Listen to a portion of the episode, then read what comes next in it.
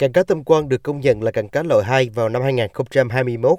Đây là nơi cập cảng bán sản phẩm của hàng ngàn tàu cá và là nơi tàu thuyền vào neo đậu tránh trú bão. Ông Bùi Thanh Minh, trú ở thôn Thị Chánh 1, phường Tâm Quan Bắc, thị xã Hoài Nhơn, có tàu cá đánh bắt ở ngư trường Trường Sa. Mỗi tháng tàu cập cảng Tâm Quan một lần. Nhiều năm qua, luồng lạch ở cảng cá này bị bồi lấp, ảnh hưởng việc ra vào cảng của tàu thuyền. Theo ông Bùi Thanh Minh, để nghề cá phát triển bền vững, càng quy hoạch cảng cá Tam Quan gắn với dịch vụ hậu cần nghề cá ổn định, từ đó thu hút doanh nghiệp chế biến các loài hải sản. Cảng cá Tam Quan thành là cái đây hai năm, cảng nó hoàn thành rồi, còn cái luồng lạch á thì nó còn bắt cặp chèo thuyền ở Hoài Nhân này là tổng cộng là trên hai ngàn tàu đến bắt bờ. Cái luồng lạch đây này không đủ nhu cầu, nó sự va chạm chèo thuyền nhiều. Đúng ra có một cảng cá lớn rầu, người ta có một cái chuỗi sơ chế cho nên á, nó mới đạt được cái giá thành là Hoài Nhân này là chưa có một cái chuỗi còn chế biến cho nên buộc phải là chuyển qua các tỉnh khác chế biến rồi mới xuất đi.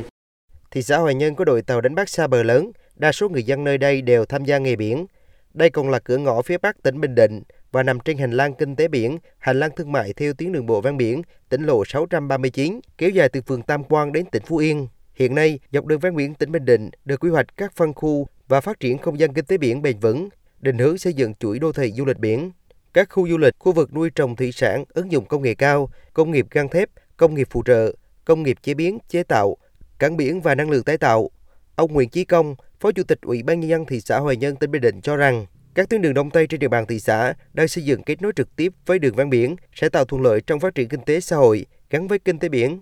Hiện nay thì cái đường 639 đưa vào hoạt động nó đem lại rất là hiệu quả. Đồng thời theo cái quy hoạch của cái đô thị Hoài Nhơn đến năm 2035, quy hoạch phân khu của cái dọc tuyến này thì vẫn cái động lực phát triển thương mại, dịch vụ, du lịch ven biển. Nay là hòa Nhơn là cũng đã quy hoạch phân khu rất là chi tiết và rất là đầy đủ để gắn với cái phát triển kinh tế biển để thực hiện theo cái chương trình hành động của thị ủy trong cái nhiệm kỳ 2020-2025 để là phát triển kinh tế biển.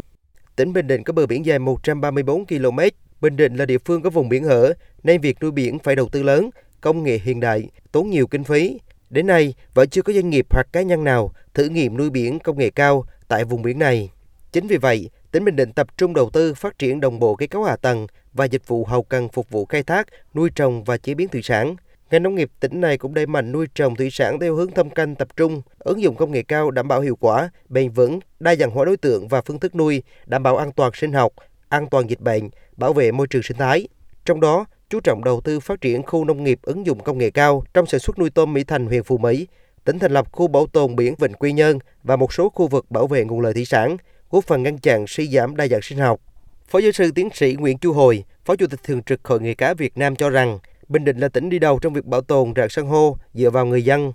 Du lịch biển ở tỉnh Bình Định dựa vào tự nhiên đang phát triển tốt. Ông Nguyễn Chu Hồi phân tích, hệ thống tài nguyên biển ở Vịnh Quy Nhơn không chỉ là tài nguyên dành cho một ngành mà dành cho lợi ích cho nhiều ngành. Vì vậy, khi triển khai khai thác, bảo tồn biển trên diện rộng, phải chú ý lợi ích liên ngành và giảm thiểu xung đột trong quá trình khai thác, sử dụng một vùng biển.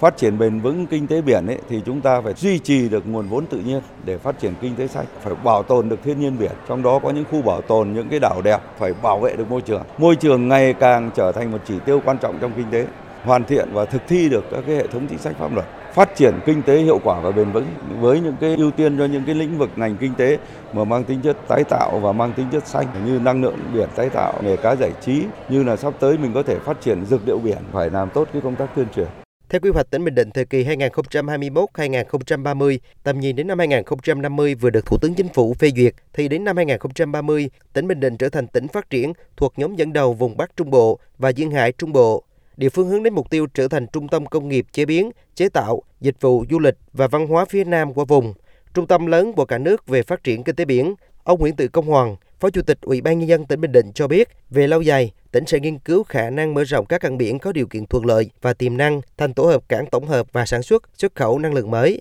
Phát triển mạnh mẽ dịch vụ cảng biển logistics nhằm khai thác hết tiềm năng lợi thế về kinh tế biển của tỉnh, nâng cao năng lực cạnh tranh, thu hút đầu tư, thúc đẩy dịch vụ cảng biển logistics trở thành một ngành dịch vụ đem lại giá trị gia tăng cao gắn với phát triển sản xuất hàng hóa, xuất nhập khẩu và thương mại của tỉnh.